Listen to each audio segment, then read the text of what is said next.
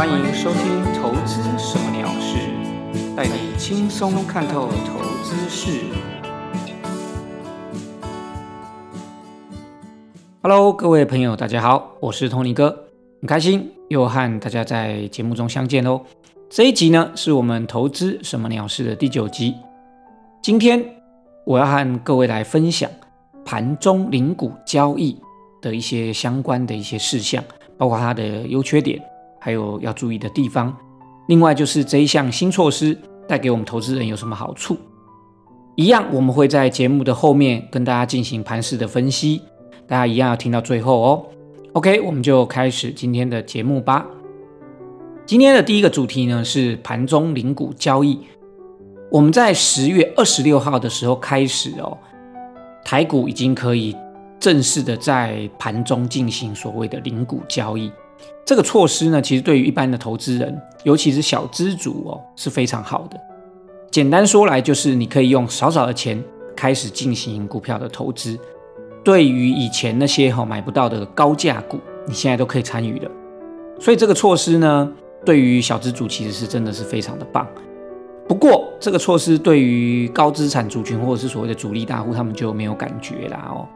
但是对于所谓的上班族或年轻族群就是非常受益的啦，尤其今年以来哈，年轻的小资主参与我们的台股的积极度其实是非常的热烈，所以这项盘中零股交易实施以后，应该有机会让我们的市场更热闹，而且呢，对于投资朋友以及整体的台股市场都是很好的哦。好，那么首先呢，我要跟大家分享的是。这个盘中零股交易措施有三个交易规则的重点，我整理出来三个重点。第一个是盘中零股交易，它只能够用限价单，也就是说你指定价格的委托单，而且呢，我们所有进行这个所谓盘中零股交易的投资人，我们只能够使用电子式的。交易委托，也就是你可以用电脑下单或手机下单，只有在这两种状况，电子式的交易委托，我们才能够做这个盘中零股交易的这个委托啦。好，那再来第二个交易的规则重点是什么呢？是我们盘中零股交易的委托，它是当日盘中有效，一旦收盘就失效，它不会保留到。哦，留到盘后的零股的交易的委托哦，所以这个大家要知道。再来第三个重点呢，是盘中零股交易，它是三分钟撮合一次，不像一般的正常的委托，它是逐笔交易，而且它不是九点开盘就可以去撮合成交，它第一次的撮合是在九点十分以上，就是我们。盘中零股交易的三个交易规则的重点，我在最后跟大家重复一下。第一个是盘中零股交易只能用限价单，而且只能用电子平台下单。第二个是盘中零股交易的委托是当日盘中有效，一旦收盘就失效。第三个是盘中零股交易是三分钟撮合一次，而且第一次是在九点十分。好，那么以上就是我们这个三个。盘中零股交易的交易规则的重点，我整理出来这三个啦，希望大家要记得住。好，那么除了以上三个实际交易的规则要知道之外，还有三个很重要的交易美感，或者是说应该是说注意事项，我要提醒一下投资朋友。第一个呢是下单的时候，你一定要注意哦，下零股交易的时候，你一定要注意，我们是要下一张或是一股，以免。你下错哇，那就问题就很大了。我跟大家分享一下，我是用元大元大的这个手机下单 APP，叫做投资先生。我相信如果有使用元大下单的话，应该都知道，它的盘中零股交易现在是独立的一个区块。也就是说，你如果要下盘中零股交易，你要去点到那个独立的那一个那个按键，你才能够下盘中零股交易。所以它跟一般正常的下整张的一千股的这个下单界面，它是分开的。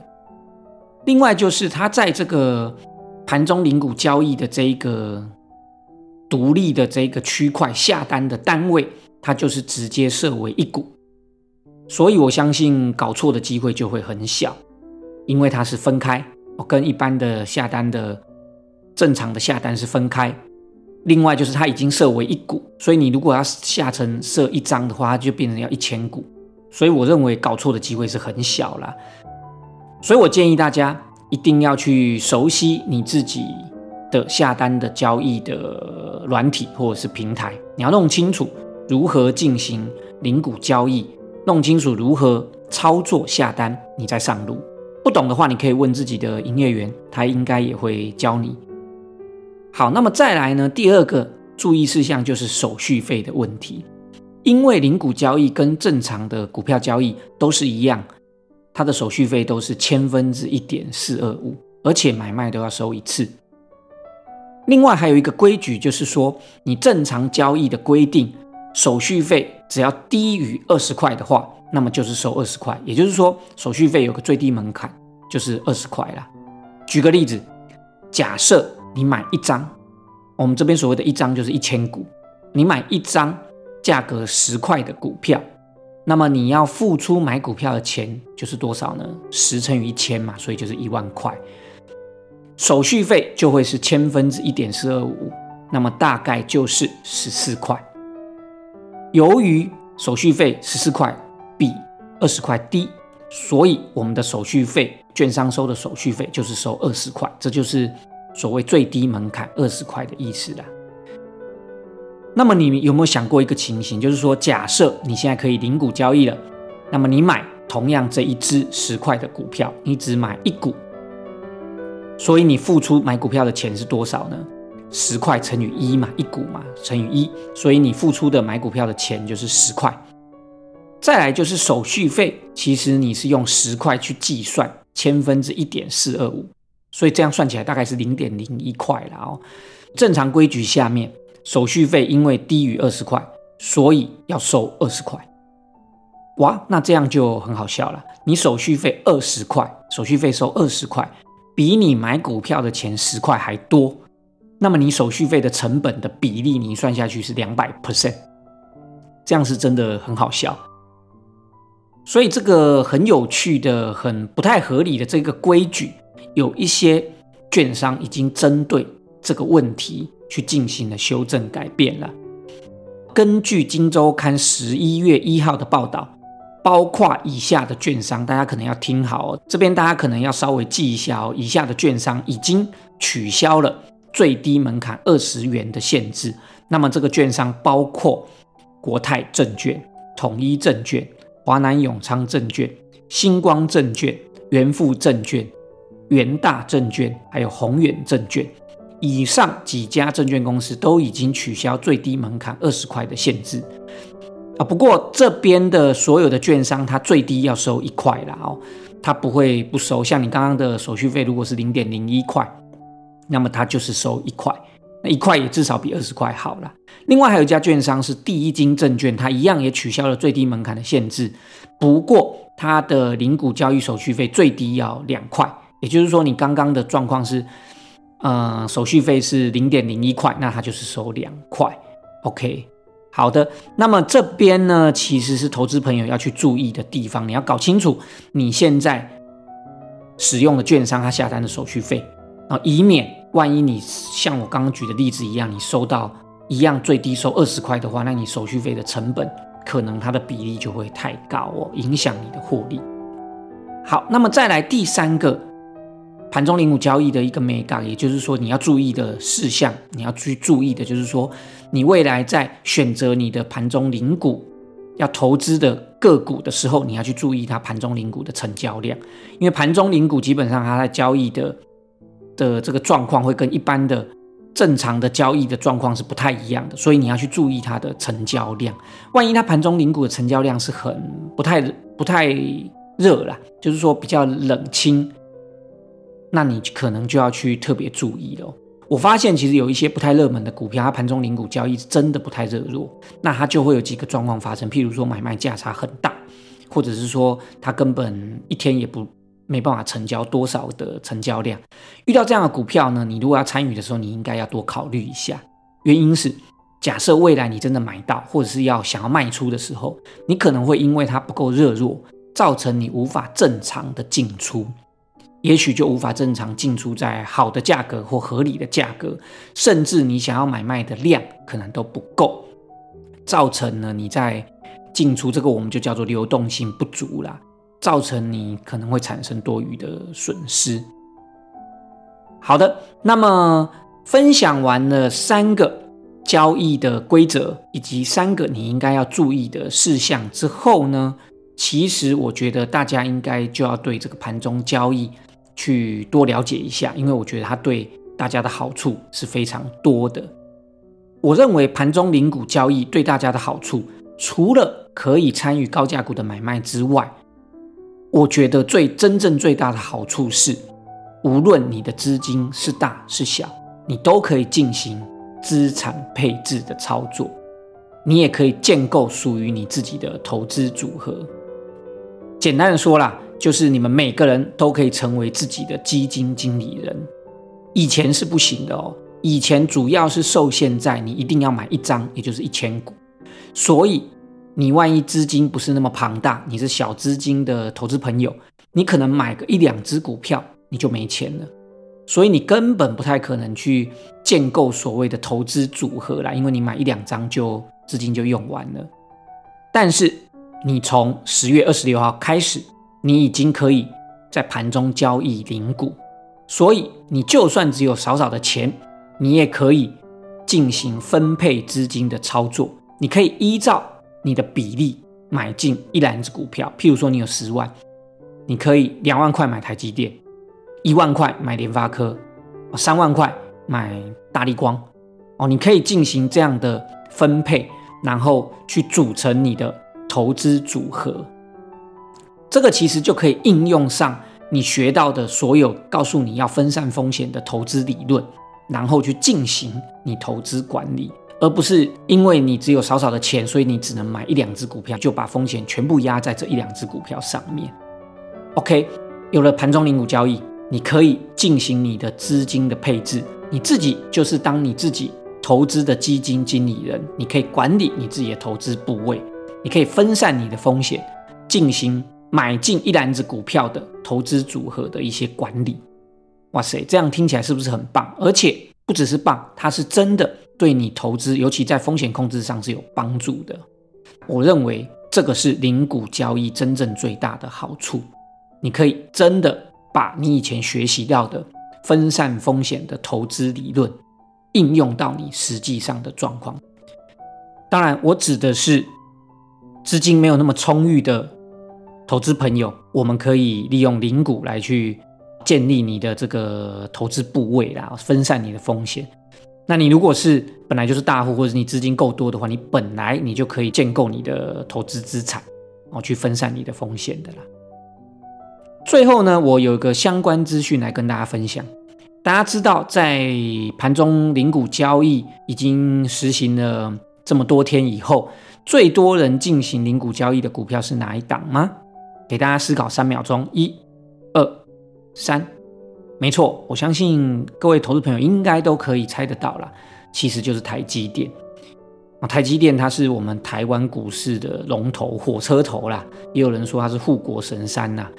因为它的价格比较高，每股要四百多块。以前买一张呢，你要四十多万，而且你最少就一定要四十多万买一张。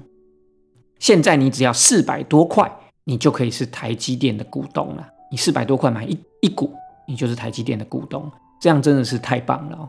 不过话说回来，其实美股早就是这样的交易。我相信这也就是为什么在年轻族群中。其实大家都比较对于美股投资比较有兴趣，原因就是因为美股早就是可以零股交易的啊，所以所需要的资金并不需要真的像这样一张台积电一张要四十多万。既然台股现在也跟上了这个，我们也可以下零股，所以我希望所有年轻小资主都可以把台股也加入观察名单，进行你整个投资交易的配置了。这样你可以更有广阔的一些标的可以去思考去看。好，那么以上就是我们今天最主要的主题——盘中零股交易。希望大家能够得到一些收获。我们再来呢，就要进行上周的台股的盘势分析。那么上周的盘势呢，先下后上，但是还是维持在我们设定的盘整区间里面。其实这个区间也已经晃了三个月了。那么我想，主力法人的想法应该都跟我上一周所说的一样，大部分的主力法人都先降低持股，所以在上一周是先下。不过后来呢，在上周五一直到本周一二，也就是十一月二号、三号这两天，其实都有看到外资开始转为买超。因此呢，在上周的下半部，也就是周一周二，甚至是周三，最后收了反弹的红 K。所以呢，看起来，尤其是上周五跌到一二五零零附近的时候呢，就开始进入了一个反弹。因此，我认为一二五零零这个短期区间的下缘哦，就是我们认定的这个区间下缘，它的确是有蛮不错的支撑呐。我有看到一些投资朋友，他们其实在上周五或者是本周一附近的时候，有进场去做一些押宝，或者是说进去抢反弹。很积极的去介入，这样当然是有机会可以赚比较多啦。比起这个相对保守的投资人，风险属性比较高的投资人，他当然有机会可以赚到比较多。不过相对的，他也面临比较多的风险。假设这个盘不如意，不是照我们规划的，在这个区间里面进行震荡反弹，那么他可能就会面临往下杀的风险了。所以我认为呢，其实任何的交易策略。你要依照你自己的投资态度跟风险属性自己去决定这件事情，没有对错。那么这一波呢，在区间下缘一二五零零积极进场的，的确也赚到了这几天的反弹，很棒。但是到了十一月四号，也就是我们我这边资讯收到的最后一天呢，也就是十一月四号礼拜三收盘是收在一二八六八。也已经反弹到了区间上缘附近的啦，所以要追高买进的人风险又更高了。那么我的看法还是不变，跟上周说的一样，近期还是盘整格局，没有趋势。我们持续静待美国大选的结果完全确定以后，我们再依照趋势介入。希望各位投资朋友继续保持耐心，我们应该要等到趋势明朗以后。再做后续的投资决策，这个是我的看法。那也期望大家这个在台股这边呢，后续我认为后续还是会有波动啦，持续能从这个波动能够赚到钱。OK，这个是大盘的盘势分析。在个股方面呢，一样，我们根据我们几只个股，我们先来讨论一下。第一只是六四四三的元金，它在十月三十号礼拜五跌破了当时的五日线，是三十八点七块。因为大盘跟美国的大选哦有很多不确定性的因素比较多啦，所以我相对保守。所以我在礼拜五那一天呢，已经将剩余的持股出清，因为它扫到了五日线，那么是我的短期的停利点。事实上，隔天呢，它也继续下跌，甚至跌破月线。所以，如果依照我上周分享的停利出场的策略，在这个时候，也就是说，礼拜一应该。所有投资朋友应该都要把这一只股票都出掉了，都出场了。原因是它跌破了月线。再来第二只股票呢，是六二二四的巨鼎。巨鼎在十一月二号的盘中跌破我设定的停损点。啊，这个停损点应该是我没有记错的话是九十一点三啊。哦，它在十一月二号的时候有跌破。那么我跟远金一样，我就全数出场。不过，其实这个位置呢，它也就进入了这一档股票的月线支撑了。其实我觉得它应该都还有机会止跌，甚至在往上攻。不过，因为近期的不确定因素比较多，所以我就先选择退出观望，我就不放在那边增加我的风险了。这是我对六二二四巨顶的处理方式。所以巨顶我现在也都出清了。目前呢，我现在手上还有持股的剩下两档。第一档是二四一期的元钢，因为元钢它持续还是晃在这边，然后持续的量缩整理。它在十一月四号礼拜三，股价最后收在六十二点一。那么目前呢，我就还是续报，那么希望它后续有机会转强。出场目前的停损的位置，我一样放在跟上周没有变，放在十月二十七号的低点五十九点一块。那么第二档持有的股票呢，是一七六二的中化生，也就是上周才刚加入的一只个股。它和我预期的一样，那么因为疫情，所以它相对的抗跌，而且它是缓步的上涨，虽然很慢哦。它在十一月四号礼拜三最后收的股价是收在六十四点一，而且它站上了月线，所以我觉得这一只应该后续还有机会。那么我的进场成本价大概是六十二点三。十一月四号的股价是六十四点一，所以目前都还有小赚。短期的停损，我一样是放在跟上周讲的不变，放在前坡的低点，大概是六十块附近。所以我现在这一只一样续报，等待它能够上攻。以上分享的，是我唯一，应该是说唯二剩下的还有持有的股票，给大家做参考。那么本周呢，没有新加入分享的个股。主要还是我比较保守啦，相对保守。目前呢，对于股票的操作以控制风险为主，还是会等到美国大选的尘埃落定以后，我们再重新的积极的介入。好，那么以上就是我们今天所有的节目内容，也希望在本集之后，大家都能够善用盘中零股交易的优势，赚到更多的钱哦。好了，那么非常感谢大家的收听，也希望大家持续锁定投资什么鸟事，留下你的评论，并且分享跟订阅。我们下周再见喽，拜拜。